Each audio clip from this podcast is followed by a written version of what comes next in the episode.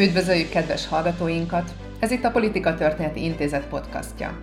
Az állami intézményrendszeren kívül működő, non-profit és közhasznú kutatóhelyként és szellemi műhelyként célunk a történeti kutatás és a széles értelemben vett társadalomkritikai gondolkodás népszerűsítése.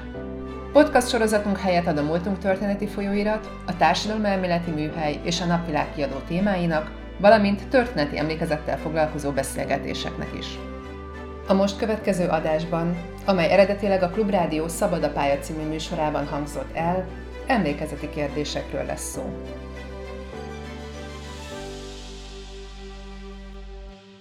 Jó estét kívánok! Magam Csundeli Péter vagyok, a Politika Történeti Intézet kutatója és az LTBTK oktatója. Szűz Zoltán Gáborral, politológussal, az MTL Társadalomtudományi Központ kutatójával, valamint K. Horváth Zsoltal, az LTBTK oktatójával fogunk ma este beszélgetni a szociáldemokráciáról és a szociáldemokrata örökségről. Az apropó, hogy 130 éve, 1890-ben alakult meg a Magyarországi Szociáldemokrata Párt, és ennek kapcsán elmékedünk arról, hogy honnan indult a szociáldemokrácia, hiszen akkor 1848-ban Karl Marx, és hát ugye Engels, bár Engels inkább csak szellemíróként, vagy ilyen társ, társ szerzőként megírták a kommunista kiáltványt, akkor egy forradalmi munkásmozgalomról beszéltünk. És aztán ez a forradalmi munkásmozgalom, amely a 19. század végén még megrémítette a korabeli politikai elitet, a konzervatív Budapest írlapban a Vörös Rémről beszéltek, és arról értekeztek, hogy hogy a 19. század a liberalizmusé volt, a 20. század a szocializmusé lesz, és elképesztő félelmek munkálódtak még azzal kapcsolatban, hogy mi lesz akkor, ha ez a vörös rém valóban meghódítja a politikát. És hát a 20. század elejére tényleg a szociáldemokrata párt Magyarországon is egy milliós tömegpárt lett. Nem megjelent az első dilemma, hogy egy, egy forradalmi munkáspárt, ahogy indult, az most vagy forradalmat csinál, vagy belép rendesen a politikai szintére, játéktérre, és ez önmagában azzal jár, hogy feladja a forradalmi messianisztikus küldetését, ugye erről szólt az egész revizionista vita. Na most, ha a 19. század második felének ö, ö, szociáldemokráciával kapcsolatos problémáit össze kéne foglalni, akkor ö, mit mondhatunk? Sem magában, hogy miből adódott az, hogy ha bár az első internacionális az még tényleg csak ilyen, mondhatni, ilyen szektás kis csoportoknak a, az összejövetele volt, ebből egy ö, sokmilliós mozgalom ö, jött létre Európában. Jó, hát egy kicsit eh, talán másonnan kezdném, de válaszolni fogok a kérdésre. Szóval, ha azt a szót eh, meghalljuk, hogy munkásmozgalom, akkor a legtöbb esetben eh, egyrészt valamilyen homogén, nagyobb társaságot látunk, a másik oldalon pedig úgy, nagyon sokszor úgy képzeljük el, és ennek nyilván megvan az oka is, mert erős mondok mindjárt két mondatot, hogy, hogy a munkásmozgalomnak volt egy, tehát a munkásmozgalom az valamilyen egységes dolog volt, nagyon sok százezren vagy akár millióan vettek részt benne, és hogy, hogy a feltett célja tulajdonképpen az, az egyfajta ilyen forradalmi, tehát hogy forradalmi munkás mozgalomról beszélünk. És szerintem ez az egyik ilyen probléma, ami miatt részben egyébként szerintem a szociáldemokráciát és másfél pedig a munkás mozgalmat is egy kicsit ilyen furcsán látjuk, és ennek pedig egészen egyszerűen az az oka, hogy a Kádár korszak, ahogyan, vagy annak a történetírása, ahogyan megkonstruálta magát a, munka, a forradalmi munkás mozgalomnak a, a képét, az nagyon sokszor egyrészt torzító volt, ezt mondjuk tudjuk, tehát hogy általában úgy ábrázolták, ez nem igazi tudományos kutatás volt a szónak abban az értelmében, hogy van egy önmagában vett tudományos tárgy, amit érdemes megismerni önmagáért, hanem nagyon sokszor úgy ábrázolták, mint tulajdonképpen az a mindenkori kommunista pártot, most mindegy, hogy milyen néven fut, annak egy ilyen előtörténete, tehát egy ilyen prefiguráció, ami arról szól, hogy itt először az ilyen mondjuk munkás önsegélyező egyletekből, aztán szakszervezetek, aztán érdekvédelem, aztán mondjuk a, a mondjuk az általános szavazójogért állnak ki, szólás, gyülekezési szabadság, stb. stb. És akkor ez szépen fejlődik, párte alakul, és aztán utána tulajdonképpen itt vagyunk a jelenben, mármint hogy mondjuk 1963-ban vagy 4-ben. És ez azért torzító ilyen szempontból, mert hogy nagyon teleologikus képet fest arról, hogy hogyan is kellene elképzelnünk a munkásmozgalmat, és nem nagyon mutatja be, vagy szinte alig mutatja be, bár mondjuk itt is vannak azért különböző szakaszok a kádári pártörténetírásban, de alig-alig mutatja be azt, hogy amit munkás mozgalom alatt értünk, az sokkal heterogénabb volt, az, hogy ebben milyen, hogy honnan indult el valójában, tehát hogy ezek a kisebb munkás önsegélyező egyletek, különböző kisebb-nagyobb pártok hogyan jönnek létre, aztán szerintem nem mutatja be igazán mélységében a szavazásnak, tehát az általános szavazójognak a problémáját. Tehát nagyon sok olyan probléma van, ami, ami és nem mutatja meg azt, hogy tehát nagyon sokszor a, egy ilyen politikai és eseménytörténeti rekonstrukcióba torkolik ez a, ez a megközelítés, amelynek szerintem az egyik nagy problémája az, hogy politika központú marad, mégpedig úgy, hogy maga a munkás mozgalom, ami persze aminek persze voltak politikai céljai, de nem választható el ezektől a különböző, nem választható el a szakszervezettől, nem választható el a munkás önsegélyezéstől, nem választható el az érdekvédelemtől, nem választható el a szövetkezeti, különböző szövetkezeti mozgalmaktól, nem választható el attól a, az már inkább a 20. század első éveitől, amit munkás kultúrának szoktunk nevezni, tehát ami elsősorban arról szól, hogy amikor sikerül elérni ugye az egy szabadnapot mondjuk a 20. század elején, tehát kialakul a szabadidőnek a fogalma, hogy akkor hogyan próbálják eltölteni ezt a szabadidőt, hogy mi a szerepe ebben az emancipációnak, tehát annak a mozzanatnak, hogy a, mondjuk a munkásság, hogyha ezt tekintjük az alapvető bázisának a szociáldemokráciának, és itt érdemes zárójelbe hozzátenni, hogy a munkás alatt nem csak ezt a 50-es, 60-as években rögzült politikai fogalmat érteni, hanem nagyon sok esetben a munkavállalónak a szinonimája volt egyébként a munkás, tehát hogy ennél sokkal polarizáltabb volt igazából a bázisa a szociáldemokrata pártnak, de hogy mégis egy olyan társadalmi nagycsoportról beszélünk, a dualizmus időszakától, amely mondjuk a modernizáció egyik javából, amit oktatásnak nevezünk, tartósan kimarad. Ja, amikor 1948-ban megalakult a Munkásmozgalmi Intézet, amely aztán 1950-ban pártörténet intézet lesz, akkor gyakorlatilag mindennel foglalkozott ez az intézet, csak magával a munkásmozgalommal nem abban az értelemben, hogy te ezt fölvázoltad. Ha megnézzük Nemes Dezső könyvét az általános munkásegylet megalakulásáról, talán még az állt legközelebb ez a munkásmozgalom történethez, hogy te értelmezted. Egyébként pár történetet írtak, és ugye nem is a szociáldemokrata pártnak a történetét, hanem a, a kommunisták Magyarországi pártjának és az utód pártjainak a történetét, és az egészet egy olyan nagy elbeszélésbe állították bele, ahol a, megtörténik a szociáldemokrácia nagy árulása, elárulják a munkásokat, beállnak a polgári kormányba 18 őszén, és majd jönnek az igazi munkást képviselők. És emellett még nagyon fontos és nagyon aktuális, hogy éppen múlt héten nyilatkozta a miniszterelnök, hogy ugye számára a pálinka az alapvető élelmiszer, és hogy az a 19. század végé, 20. század elejé munkásmozgalmi teoretikusok ugye egy, hát meglehetősen dühösek lennének, hiszen a munkásmozgalom pont ebben a korszakban összefonódott olyan egyéb tevékenységekkel is, mint az, anti, az antialkoholista mozgalom. Hiszen meggyőződésük volt a Magyar József és másoknak, aki meg maga is értelmiségi volt egyébként, és ezért érdekes, hogy miként alakul ki ez a szociáldemokrata értelmiség. A fizikai munkát sose végeztek, de mégis szociáldemokrata politikusok. És ott például meggyőződésük volt, hogy ugye alkoholistákkal ugye nem lehet osztályharcot folytatni, mert mint ahogy a vallás, ugyanúgy az alkohol ugye a hétköznapi problémáktól elterüli a figyelmet. És azért, amikor a magyar miniszterelnök ilyen kijelentéseket tesz, az túl azon, hogy egy olyan országban az alkoholfogyasztás, az alkoholizmus az, az népbetegség, az meglehetősen erköstelen, másfelől pedig azért beilleszkedik ebbe, hogy az a magyar jobboldalnak a hagyományos történeti ellenfelei egyébként az alkoholfogyasztás ellen szólaltak föl. És csak még egy kérdés, aztán Zoli, átadom neked a szót, hogy említetted a munkaszüneti napot, és hogy mondjuk az alkohol ellenes mozgalom olyan apróságokba, vagy látszólag apróságba illeszkedett, hogy ugye mikor kapják meg a munkások a heti fizetésüket. És amikor a vasárnap munkaszüneti nap lett, akkor a Magyar József és mások nagyon komoly lobby tevékenységet folytattak, hogy ne szombaton fizessék ki a munkásokat, hanem, hanem hétfőn. Mert hogyha megkapták szombaton a pénzüket, akkor másnap ugye a vursliban ugye el lehetett inni, mert volt, volt lóvéjuk, és ezért kérték azt, hogy ne, hanem hogy hétfőn fizessék ki a munkást, mert akkor egy egész hétre ugye le lehetett látni a családot. Téged kérdezlek, Zoli, hogy ez a munkás kérdés, ami megjelent a 19. század végén, az, az mit jelentett tulajdonképpen, és, és miben összegezhető? Um, én azt gondolom, hogy ez a történet azért igazán érdekes, mert ma nagyon sokszor, vagy az elmúlt években úgy merül fel ez az egész ügy, hogy van-e még a szociáldemokráciának, általában a baloldaliságnak valami fajta kapcsolata a saját hagyományaival abban a tekintetben, hogy létezik-e még egyáltalán az a valóság, amelyre reflektálva megszülettek ezek, a, ezek az eszmék és ezek a mozgalmak. És ez ha, ha megnézzük az elmúlt évtizedekbeli hosszú agóniáját mondjuk a különféle szociáldemokrata pártoknak, akkor nagyon könnyű arra a következtetése jutni, hogy ez, hogy ez a kontinuitás igazából már nem létezik. Ezt azért fontos felhozni, mert, mert ez nem teljesen magyar jelenség, de Magyarországon egy szépen dokumentált jelenség, hogy a munkás kérdés problémája Magyarországra,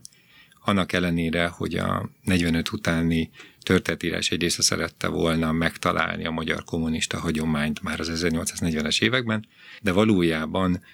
igazából nem is annyira baloldalon tűnik föl, mint inkább kifejezetten a kapitalizmusnak, a,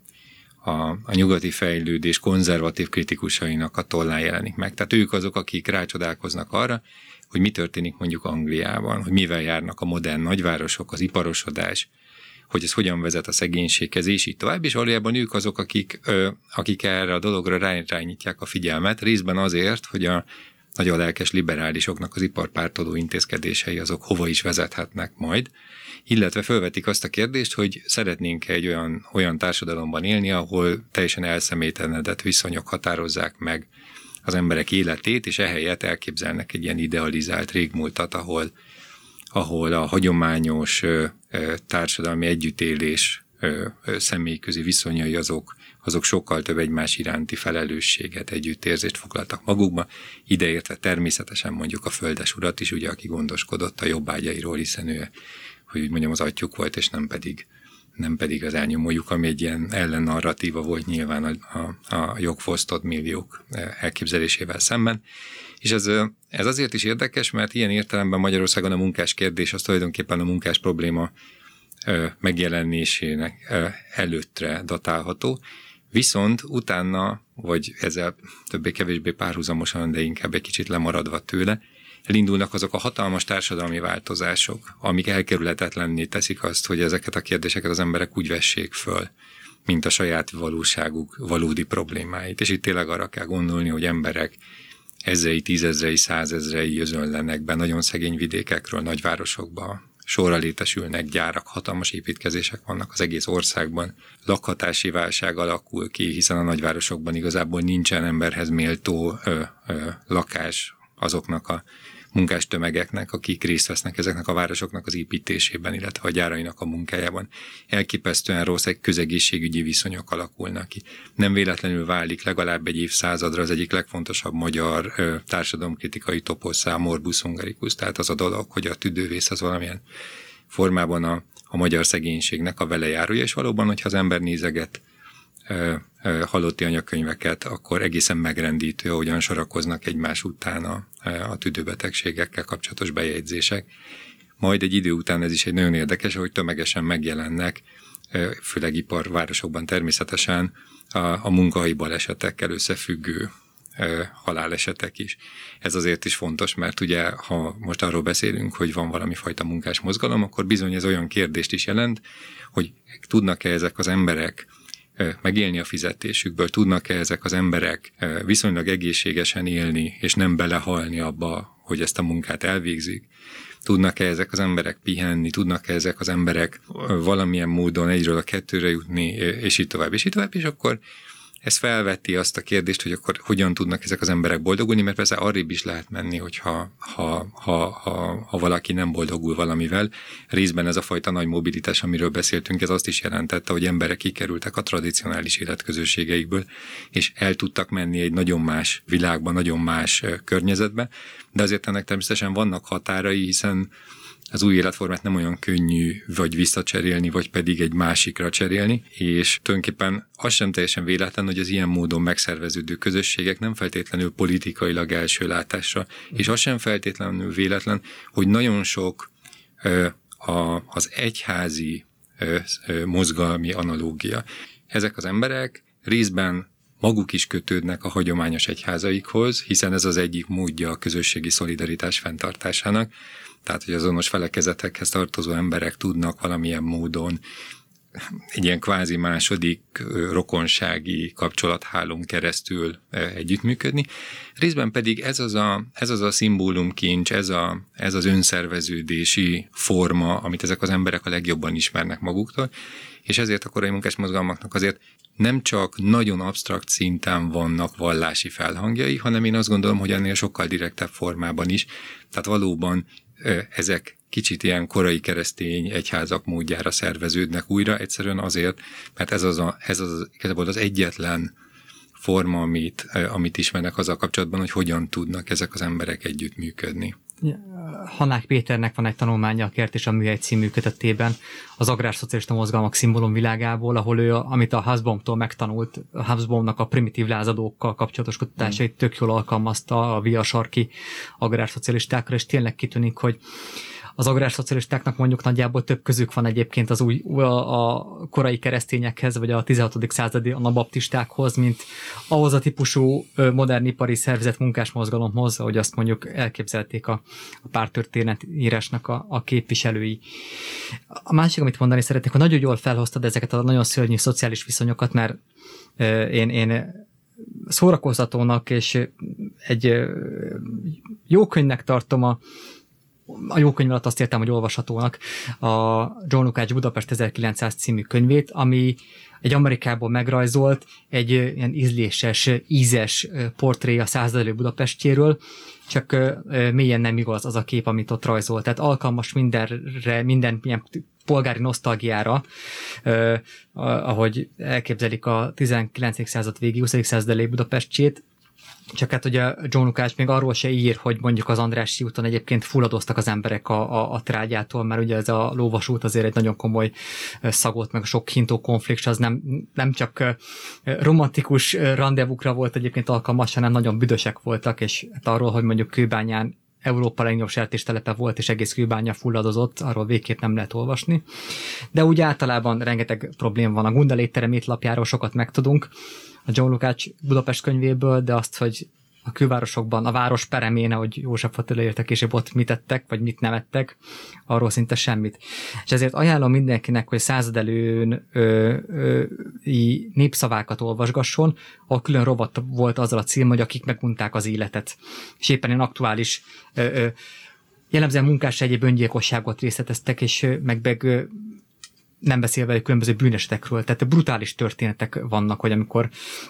négy éves kislányt erőszakolnak meg, meg egyébként a, a külvárosokban, vagy az, amikor úgy lesz valaki öngyilkos, hogy borotvával elvágja a nyakát, tehát ez nem a nyugtató túladagolás, rettenetes, nyomasztó ez a világ, és ez megteremtette azt, hogy azt az elégedetlenséget, ami sokan úgy gondolhatták, hogy a munkások csak a láncaikat veszítetik, ahogy ezt Marx megírta a kommunista kiáltványban.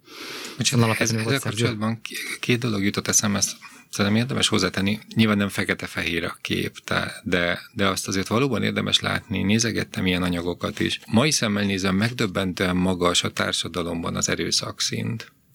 Tehát az, hogy mennyire gyakoriak a súlyos testi sértések, verekedések, akár halálba torkoló ilyen esetek, ez, ez mai észre szinte felfoghatatlan. Most nem azt mondom, hogy, hogy, hogy ma nincs erőszak, de az, hogy, de, hogy ez mennyire, mennyire része volt a, mindennapoknak, és akkor még nem beszéltünk ugye a, a testi fenyítésnek mindenféle formáiról, ami szintén része volt a mindennapoknak. Ez, ezt azért érdemes szerintem észben tartani, mert amikor arról beszélünk, hogy, hogy, hogy milyen társadalmi elégedetlenségek lehetnek a mélyben,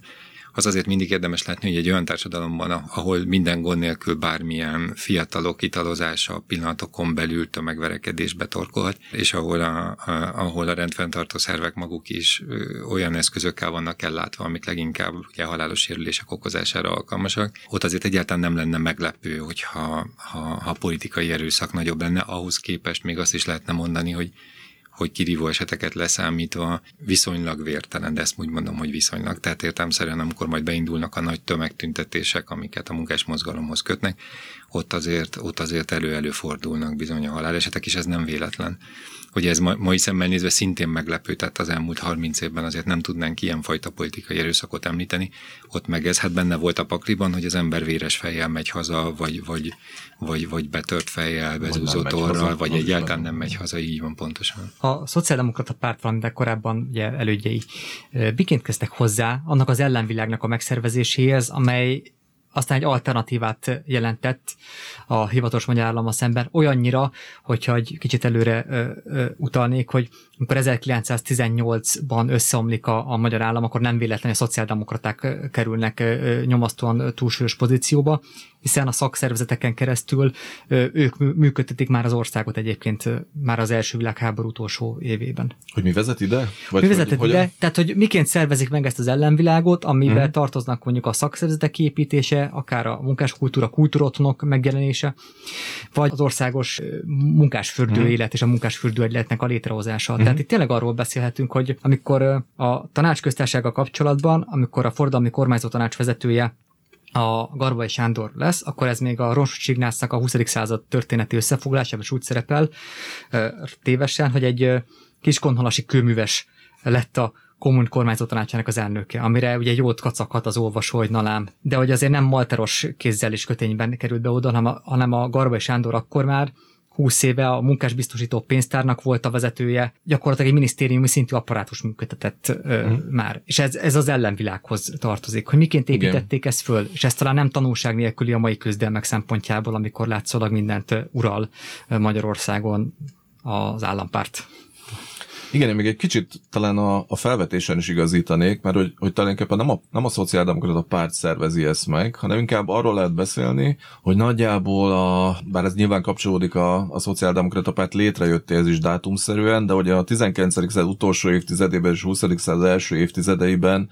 hogyan kezd el, de mondom itt a, a szabad napnak nagyon fontos szerepe van igazából, hogy hogyan jönnek létre ezek az egyesületek, ami mondom részben önsegélyezés, részben szakszervezeti érdekérvényesítés, tehát ez a kollektív cselekvésnek a, a, a fellépése, hogyan lehet együtt érdeket érvényesíteni, amit egyébként az elmúlt tíz évben kezd megtanulni Magyarország, hogy egy, egyenként nem lehet fellépni, hanem valóban tömeges érdek kifejezésre és nyomással lehet csak igazából politikai akarattal szembe menni. Tehát ezeket, a, ezeket az apró, a mindennapi életből elsajátított taktikákat kezdik el igazából, de inkább azt mondanám, hogy, hogy sok szempontból szervezni. Ezt általában nagyon Budapest központúnak szoktuk egyébként látni. Nyilván nem véletlenül egyébként, de hogy, de hogy szerintem az a, az a mozzanat nagyon fontos benne, hogy ugye nem csak az akkori Budapest, tehát az 1950 előtti Budapest, hanem annak a peremkerületei Újpesttől Pest-Szent Erzsébetig, ahol tulajdonképpen talán egyébként a legerősebb ilyen szempontból a, az a törekvés, hogy létrehozzanak, én ezt a szót szoktam igazából most már használni, teljesen tudatosan, bár első hangzása talán kicsit anakronisztikus lesz, hogy ellenkultúra,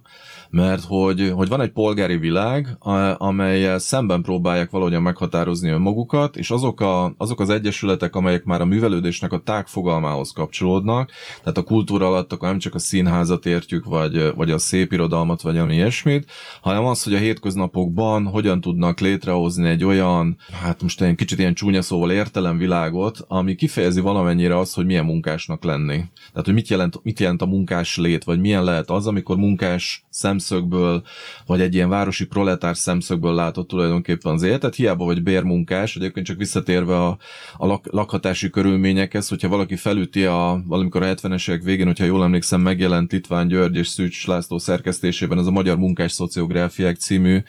munka, és hogyha abból belelapoz az ember, hogy a népszállamolások után készült szociográfiák, azok hogyan mutatják meg, hogy az akkor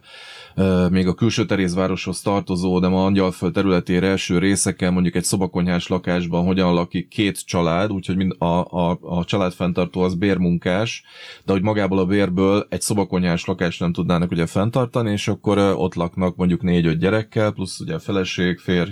stb. Tehát, hogy képzeljük csak el ezt ma, mikor mondjuk a, a lakhatási szegénységről beszélünk, ami egy nagyon-nagyon fontos téma, de gondoljuk bele abba, hogy a, a város jelentős része, főleg a peremkerület, területekben, vagy a külvárosokban az ilyen jellegű lakhatási szegénységben lakott. Tehát az arányok voltak döntően mások. És akkor, hogy hogyan lehet létrehozni egy olyan kultúrát, és a, a nagyon sokszor, bár egyébként érdekes módon képzőművészek kezdtek el most leginkább foglalkozni a művelődési házak és a kultúrházaknak a problémájával, amit általában ilyen ideáltipikusan mindig az államszocializmushoz kötünk,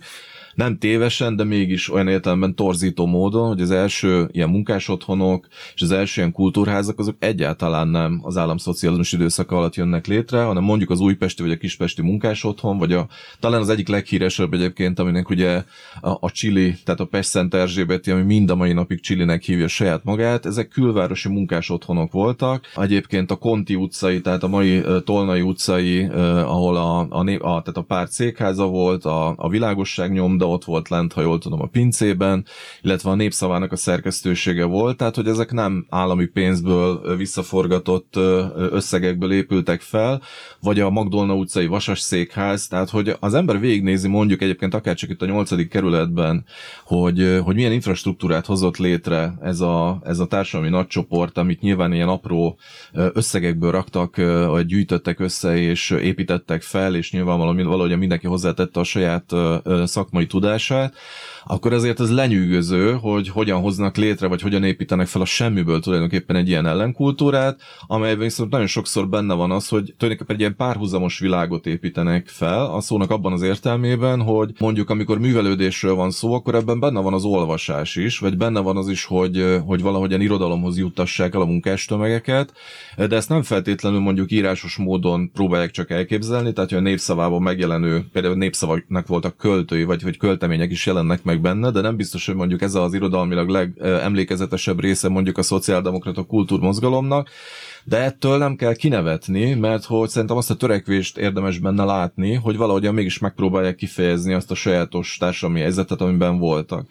És nagyon érdekes megnézni, és megmondom őszintén, amikor először néztem a, a PTI archívumában ilyen anyagokat, akkor is egy kicsit ilyen tamáskodva néztem azt még sok-sok évvel ezelőtt, hogy mondjuk a Természetbarátok Turista Egyesülete, aminek ugye nevében nincs semmilyen nagyon meglepő, vagy ilyen szóval nagyon forradalmi munkás mozgalomra utaló dolog, és egyébként nem is volt forradalmi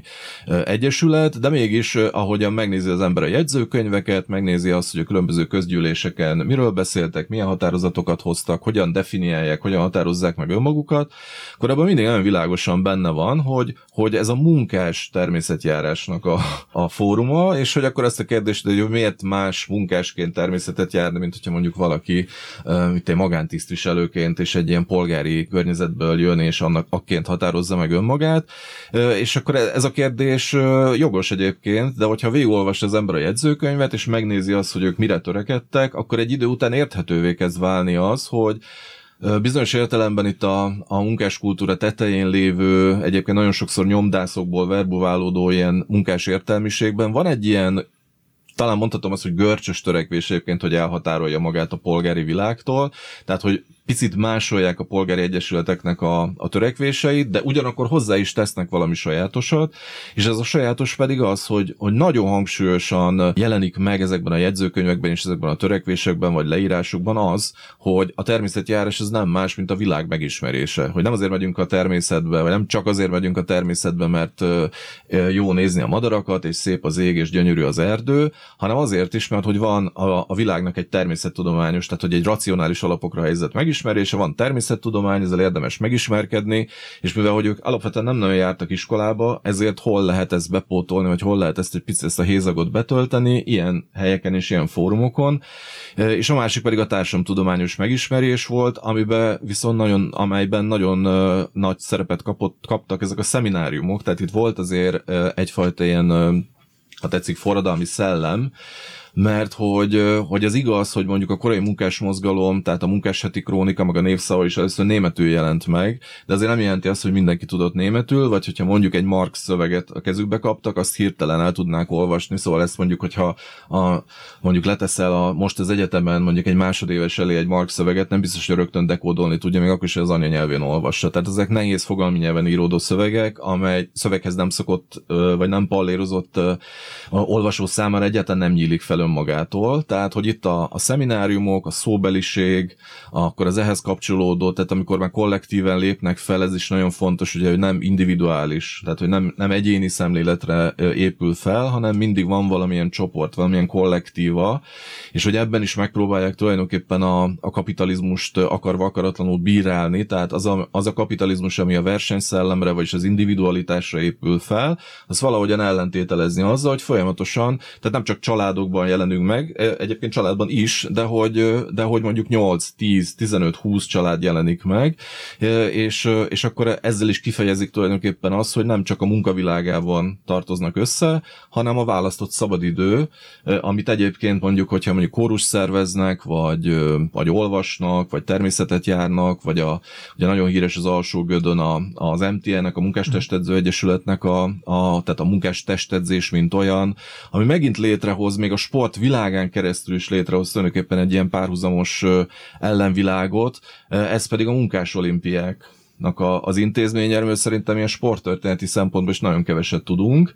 Tehát az, hogy a, a, ahogy vannak az újkori olimpiai játékok, ez mindig ilyen alapértelmezett, globális, és mindenki számára hozzáférő valaminek képzeljük el, holott ez alapvetően egy polgári szórakozás volt, még jóval azelőtt, hogy ilyen média látványossága vagy média eseményé vált volna, de hogy a munkások maguk létrehozzák a, talán ezt még nem mondtuk el, de érdemes egy mondatba hozzátenni, hogy a munkás mozgalom értelme mindig nemzetközi. Tehát, hogy soha nem nemzeti keretek között képzeli el magát, hanem, hanem per definíció nem. Tehát meg azt mondja, hogy Magyarországi Szociáldemokrata Munkáspárt, a magyarországi az részben kifejezi azt, hogy, hogy egy nemzetközi mozgalomhoz tartoznak, másfél kifejezi azt, hogy etnikailag sem volt egyébként teljesen homogén, mondom, tehát német nyelvű volt a Volksstimme, a népszava az először németül jelent meg, meg a munkásheti krónika is. Tehát, hogy, hogy ilyen értelemben az, hogy mondjuk van nemzetközi munkásolimpia, amiről nagyon-nagyon keveset írtak egyébként magyarul, a,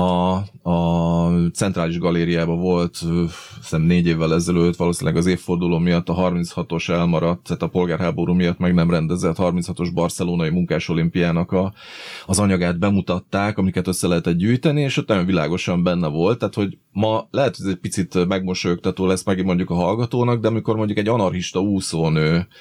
mutat az egyik fénykép, akkor ez nem arról szól, hogy ő nem tartja be a szabályokat, és nem tudom milyen módon úszik a medencében, hanem az, hogy van egy nagyon határozott politikai identitása, amely mellett egyébként, részben egyébként az önkifejezés eszközeként ő sportot űz, jelesül éppen úszott, és az is lehet, hogy nem tudom, nem hasonlítottam soha össze az eredményeket, de val- igen valószínűleg nem voltak annyira jó sportolók, mint mondjuk a sima olimpiákon fellépő sportolók, de azt is látjuk, hogy vannak olyanok, akik aztán ebből a környezetből ebből lépnek fel tulajdonképpen, vagy néznek be ebbe az ilyen nemzeti keretek között megrendezett olimpiákra, tehát az MTE-ből is lesznek olyan sportolók, de igazából amikor már kilépnek ebből a keretből, akkor egy picit visszailleszkednek egyébként a kapitalizmusnak a keretébe, tehát az ő világuk az valóban ellenvilág volt, amely elsősorban arra épült fel, hogy, hogy nem akarnak részt venni ebben a, ebben a polgári, nagyon sokak számára univerzálisnak vagy alapértelmezetnek tekintett világban, hanem kialakítanak egy olyan milliót, egy olyan környezetet, egy olyan művelődést, amely elsősorban róluk szól és nekik szól. Ami számomra nagyon megható ebben a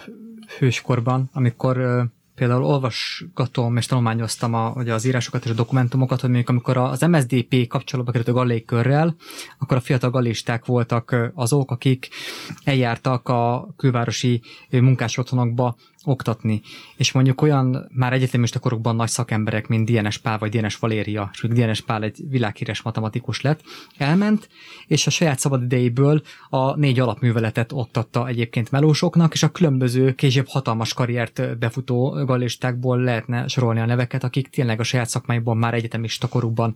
elképesztő szakemberek voltak. És tényleg Csak mondhatok egy példát még, hogy a, egyszer a népszavákban egy kicsit utána néztem, mondjuk Magyar József hány darab ö, ilyen ismeretterjesztő, ma, ma úgy mondanák, hogy biopolitikai szemináriumot tartott mondjuk az egészségügyről, a tisztálkodás, fogápolás, ilyesmikről,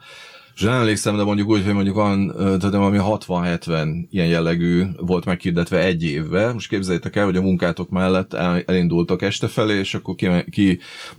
még mondjuk Pest Szent Erzsébetre, és mondjuk minden harmadik, negyedik este lenyomtok egy ilyen egyórás fejtágítót ingyen és bérmentve, tehát ez, ez te, abszolút a szabad idejű. És a Magyar József egy jó menő fogorvos volt, Igen. akinek a Ménesi úton volt rendelője, és a fogorvosi praxisát felhagyva ment el a fővárosi könyvtárba Szabó Ervin mellé könyvtárosnak. Tehát ma ez már elképzelhetetlen egy jó menő fogorvos tényleg a decemberi Szelsel szigeteki nyaralását feláldozza azért, hogy Igen. akkor... Vagy a de, Demény Pálnak van még ilyen, hogy egy hazament, ő is tisztviselőként dolgozott, és akkor mondta, hogy ha jól emlékszem, pont persze, vagy hogy Rákos tudom, keresztúrral itt volt egy elvtársnő, hogy ma este ki tudnál menni szemináriumot tartani, és akkor hát, hogy kigyalogolt, Ezért megtartott a szemináriumot, majd itt mit leírja, hogy nem tudom, hogy fél egy egyre hazaért, ugye másnap reggel menni kellett meg itt a hivatalba, de hogy, tehát, hogy ez kivállalná ma. Tehát azt mondom, hogy olyan elképesztő napi penzumokat tettek hozzá tulajdonképpen azért, mert hittek abban, hogy, hogy érdemes ezt a munkáskultúrát ápolni és táplálni, vagy ezt a művelődést táplálni, hogy ami tényleg, tényleg szinte elképzelhetetlennek tűnik ma. Bocsánat, még ezzel kapcsolatban egy dolog eszembe jutott, kicsit kitágítva ezt a kört hogy érdemes úgy nézni szerintem ezt a munkás ellenkultúrát, mint ami abból a szempontból nem egy egyedi jelenséget az országon belül. Ugye Magyarországon még a 19. század elején vannak a helyi kormányzati intézmények, vármegyék, településeknek mindenféle fél autonóm, autonóm szervezetei, mellettük, és ők ellátnak egy csomó rendészeti funkciót, bíráskodást, természetesen valamilyen szociális funkciójuk is van, Mellettük ugye vannak hagyományosan az egyházaknak a szervezetei. Ezek a protestánsok esetében ugye nagyon sokszor ellátnak valami fajta politikai szerepet is, egy részük jogfosztott, egy részük már egyre kevésbé, de még mindig ott vannak ennek az emléke, van kulturális funkciójuk, ugye az oktatási rendszer nagyon nagy részt felekezeti alapú, és ez tulajdonképpen azt is jelenti, hogy ennek megfelelően ezek alternatív kultúrákat is képviselnek eltérő helyesírással és stb. Nagyon sokszor etnikai színezetük van ezeknek a, ezeknek a felekezeteknek, és mellettük van egy központi kormányzat, amelyik még a 19. század elején bizonyos értelemben rettenetesen gyenge, iszonyatosan kevéssé ambiciózus, tehát vannak, vannak céljai, de azért, de azért egy modern államhoz képest a céljai nagyon-nagyon korlátozottak. És aztán a 19. század második felétől ebbe a hármasba, részben egyébként felekezetti alapon is, lép be egyrészt az, a modern állam, amelyik hihetetlen tempóban terjesztik ki a saját funkcióit, a, saját szabályozó szerepét, az, hogy hogyan szól bele mondjuk a, vár, a vármegyeket átalakítják félig meddig központi bürokratikus szervezetek és csak részben maradnak meg önkormányzó testületek, de ez a nagy építkezéseken keresztül is egy csomó más módon is ugye az állam e, így, így, így rá, rátelepül igazából az országra nagyon, nagyon erősen meg is folytja tulajdonképpen a hagyományos autonómiákat, viszont ezzel párhuzamosan beindul egy polgári szerveződés is. És ez azért nagyon fontos, mert az ember megnézi, hogy, hogy hogyan néz ki mondjuk az ilyen egyesületi élete a századforduló környéki településeknek, akkor hihetetlen gazdagsága van az ilyen polgári jellegű szerveződéseknek, amik nek van, van ö, átvesznek hagyományos funkciókat, összeszövődnek a helyi gazdasággal, valamennyire a helyi a helyi kormányzattal a, valamennyire beleszólnak az országos politikába, tehát mondjuk a helyi függetlenségi kör az értelmszerűen világos ennek a politikai tartalma, de mégis ez egy, egy nagyon különböző világ, mert nem illeszkednek be teljesen azokba a hierarchiákba. És én úgy, úgy látom, hogy ez a fajta ilyen, ilyen szociáldemokrata ellenkultúra, az valójában ezzel párhuzamosan ennek riválisaként születik, és hoz létre egy tulajdonképpen azzal meghökkentően sok tekintetben hasonló, de sok tekintetben sokkal rosszabb helyzetben lévő intézményrendszert, mert amíg ezt a polgári társulati életet, ezt megpróbálja integrálni magába részben a helyi társadalom, részben pedig az állam, például mondjuk kézi vezérli őket valamennyire a belügyminisztériumon keresztül, meg a nyilvántartásaink keresztül. Ugye ez a munkásmozgalmi világ, ez, ez, ez gyanakodva, figyelve, úgy gondolja az állam, hogy ez valahogy, ha nincs is a legalitásnak teljesen a túloldalán, de azért, de azért ez már valahogy, valahogy a büntető joggal érintkező terület, ami, amin mozognak, folyamatosan fennáll a veszély annak, hogy itt valami csúnya dolog történik, és értemszerűen nem is tud olyan direkt módon bekapcsolódni a politikában, nem tud olyan harmonikusan összenőni az, azokkal. Tehát amikor arról beszélünk, hogy ők megpróbálják elhatárolni magukat, ez nagyon nagy részt igaz, de az is igaz, hogy viszont nem is nagyon tudnak rendesen a hagyományos csatornákba bekerülni. És ez annak ellenére is igaz, hogy simán előfordulhat, hogy azokban a rétegekben, akik, akik a határán vannak a munkás létnek, mert mondjuk a család egyik fele az kisiparos, a másik fele, meg nagyon hasonló foglalkozásokat űz mondjuk egy nagy üzem keretében, tehát mondjuk lehet valaki önállóan is asztalos, meg lehet valaki a MÁV asztalosa is, és akkor ez egyúttal egy nagyon könnyen lehet, hogy ez egyfajta választási kényszert is fog jelenteni, hogy ő bekerül ebbe a munkás világba, és népszava olvasó lesz, és, és munkás mozgalomba kerül be, vagy pedig, hogyha a másik vonalon tud haladni, akkor meg bekerül ebbe a polgári társulati életbe, és ott akár a helyi szinten úgy el is tud lenni, kis egzisztenciaként, de mégis. Miközben a valódi, hogy mondjam, mindennapi életük szempontjából nincs olyan drámai különbség köztük. Ez nem mindenkire igaz, de, de létezik még ez a fajta összefolyása is a dolognak, hogy a rekrutációs bázisuk nem mindig válik el olyan élesen egymástól, mint amennyire maga az intézményrendszer és az általuk teremtett kultúra széttart. Ugye a korban az identitáshoz hozzátartozott az, hogy amennyiben valaki szakszervezeti tag, akkor már pártannak is számított, és egyébként, hogy egy, egy munkásnak elő kell fizetni a népszavára és ebből is adódott az, hogy már 1918-ra egy milliós példányszámról beszélhetünk, és már az 1910-es években is hát olyan nagy neveket lett tudott igazolni a népszava szerzőnek, mint Adi Endrét, ami aztán komoly konfliktushoz vezetett a Szociáldemokrata Párt házi költőivel. Na most, amikor ma ez egy súlyos probléma, hogy tehát a nem kormánytól függő média, hogy az milyen kiszolgáltatott helyzetben van, mennyire sérülékeny, hogyan csökkennek a példányszámok, vagy, és alapvetően, hogy mennyire kétségbesetten próbálják meg adakozásra bírni az olvasókat. Most miként van az, hogy egy egyébként is sokkal rosszabb helyzetben, mondjuk beszélünk a TISZA rendszerről és a TISZÁK rendszeréről, így meg tudja szervezni magát a munkás mozgalom, hogy létrehoz egy alternatív médiát, a népszavát, kiadóvállalatokat. Olyan könyvkiadás van, ami mai szemmel is impozáns lenne, tehát hogy van arra pénz, hogy akkor valakik egyébként fordítsanak külföldi irodalmat, azt kiadják, olcsó könyvtárak, minden. Ma pedig egy mondhatnánk azt, hogy jobb helyzetben, egzisztenciálisan, potenciálisan jobb helyzetben vannak azok a mai mondjuk így újságfogyasztók, mint akik a század előn a nagyon rossz helyzetben mégis költöttek a népszavára, ma pedig kétségbe esetten kérik a, a lapok, hogy akkor tessék előfizetni. Miből adódik ez a különbség, hogy valami öntudat tűnt el? Ilyen lukácsista alapon. én, én, őszintén, én, én őszintén szóval azt gondolom, hogy nyilván rengeteg különbség van. Tehát a, például az előbb nem véletlenül hoztam fel ezt a, e, ez, e, ezeket a párhuzamos struktúrákat. Tehát a, a mostani magyar állam sokkal kiterjedtebb, mint igazából, mint bármi a magyar történelemben. Most zajlik egy államtalanítás például az oktatásban, de, de ez még mindig semmi ahhoz képest. Most ez úgy hangozhatott, amit az előbb elmondtam, mint hogyha nem tudnám, hogy 45 és 90 között mennyire az állam rátelepedett a társadalomra. Természetesen azt a korszakot mindig, mindig egy nagy kivételnek is fel lehet fogni, de másfelől meg az is igaz, hogy 90 óta is miközben az állam kiszorult egy csomó területről,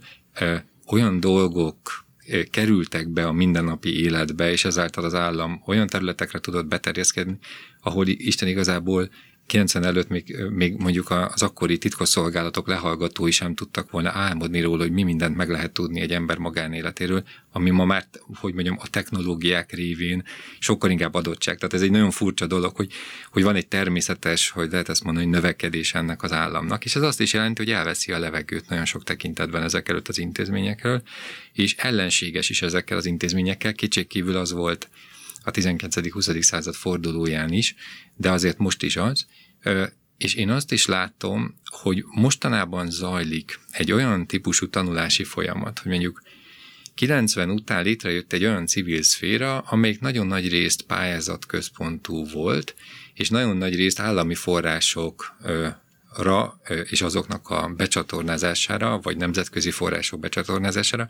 és nem a részvételre összpontosított. És az utóbbi 10-15 évben látjuk annak a, annak a jelét, hogy most viszont elindult egy olyan fajta újra gondolása ennek a szférának, ahol a részvételnek, az alapoktól való újraépítkezésnek és a saját pénzügyi forrásokból való építkezésnek a szükségessége az, az hogy mi ami világosá vált az emberek számára. Tehát amíg a 90-es években valahogy azt tűnt jó ötletnek, hogy egy kicsi egyesület egy bizonyos célt jobban tud képviselni, hogyha ügyesen pályázik, és nagyon nemes célokat, tehát én ezt most nem egy korrupt dolognak tartom, csak egyszerűen a, az ösztönzők úgy álltak össze, hogy nem érdemes 500 tagot begyűjteni, hogyha 5 ember hatékonyabban, operatívabban dolgozik. Úgy mostanra azt gondolom, hogy, hogy ezeknek a forrásoknak a, az eltűnése, átrendeződése, direkt politikai kontroll alá kerülése miatt szépen lassan indulunk abba az irányba, hogy igenis, nagyon sok ilyen kezdeményezés van. Most az én egyik kedvenc példám mondjuk a mérce, amelyik én azt gondolom, hogy elég nagy mértékben megváltoztatta a magyar nyilvánosságot már is, és mindezt úgy, hogy egy telje, látszólag teljesen marginális megközelítés egy, egy nyíltan felvállalt, markánsan baloldali program keretében létrehozott egy, egy olyan fórumot, amelyikhez nagyon sokszor először fordulnak az emberek bizonyos témák kapcsán.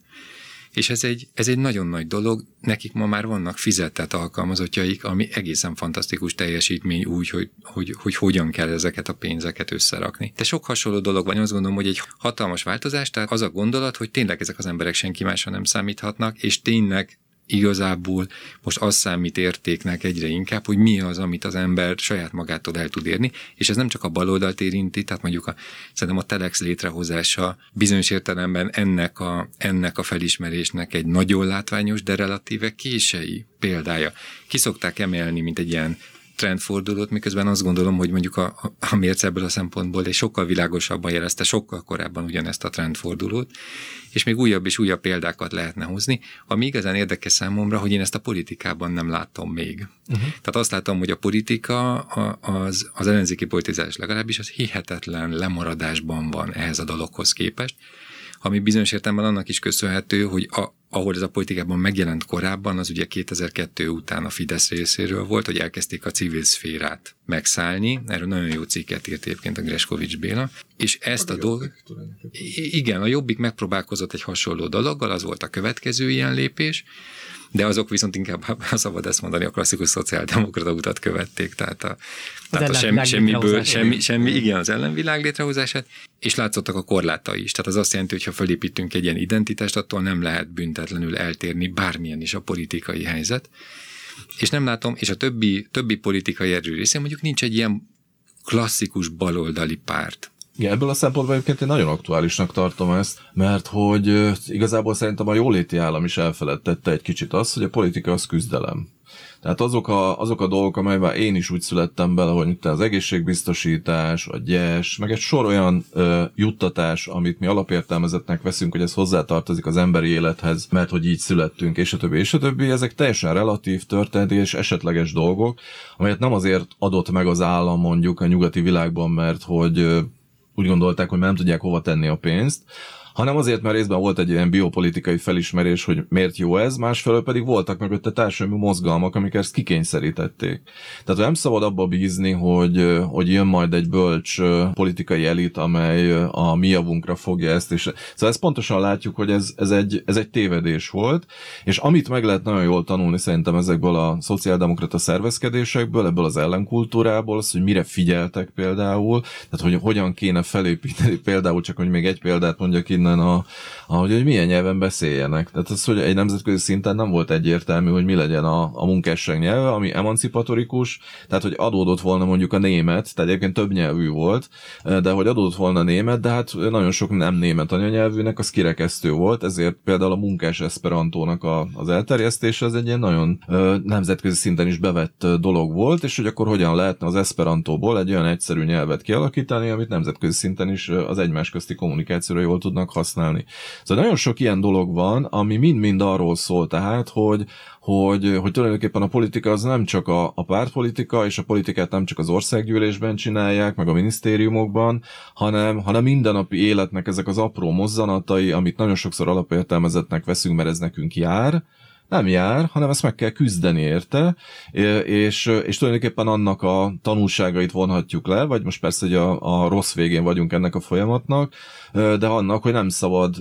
nem szabad evidensnek venni, vagy nem szabad egyértelműnek venni ezeket a kivívott jogokat, hanem igenis ezeket sikra kell szállni, és láthatjuk azt, hogy egyébként olyan dolgokra, amik mondjuk 15, 20, 25 vagy netán 30 évvel ezelőtt nem gondoltuk volna, hogy ebből újra politikai kérdés lesz, mint mondjuk az abortuszból, hogy milyen viták vannak, és milyen óriási tüntetések, és milyen erőszak nyilvánul meg emellett, tehát hogy ezek újra és újra politikai kérdéseké válnak, és szerintem amit nagyon jól meg lehet tanulni ezekből a szociáldemokrata ellen kulturális szerveződésekből vagy törekvésekből az az, hogy hogyan lehet ezt kollektív módon kivívni. Ma egy komoly vita van azzal kapcsolatban, hogy az ellenzéknek még van -e hely egyébként a parlamentben, hogy ez jogos-e, indokolt-e, van értelme vagy sem. Na most ennek alternatívájaként ugye a horti rendszerre lehet visszautalni, ahol ugye a Betlen paktumot és már a paktum kifejezés használata ugye eleve egy negatív konnotációt ad annak, hogy a szociáldemokrata párt elfogadta a rendszernek a feltételeit, cserébe ugye nagyon sok lehetőséget is kapott, összevet mondjuk a 19 és 22 közötti idő időszak, amikor teljesen kriminalizálták a fehér terror korszakában, ahhoz képest egy előrelépést jelentett a hortikori munkás mozgalom vagy szociáldemokrácia számára a Betlen Peyer paktumot követő időszak. Na most az államszocialista pártörténetírás egyetemen negatívan és milyen elítélően írt erről a korszakról, és cserébe ugye heroizálta és idealizálta az illegális kommunistáknak a törpe szervezkedéseit. Köszönjük szépen! Ez a Politika Történeti Intézet műsora volt. Szűzoltán Gáborral és Káhorváth Zsoltal beszélgettem, magam Csundelik Péter vagyok, és témánk a Magyarországi Szociáldemokrácia és annak öröksége és a mozgalom történetek tanulságai voltak.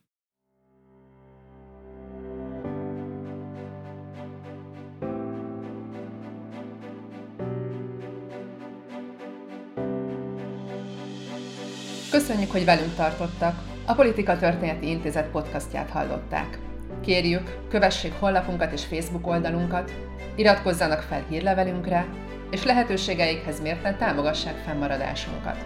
Működésünk ugyanis csak rövid távon biztosított. Az ehhez szükséges információkat megtalálják mostani adásunk leírásában. Várjuk Önöket legközelebb is!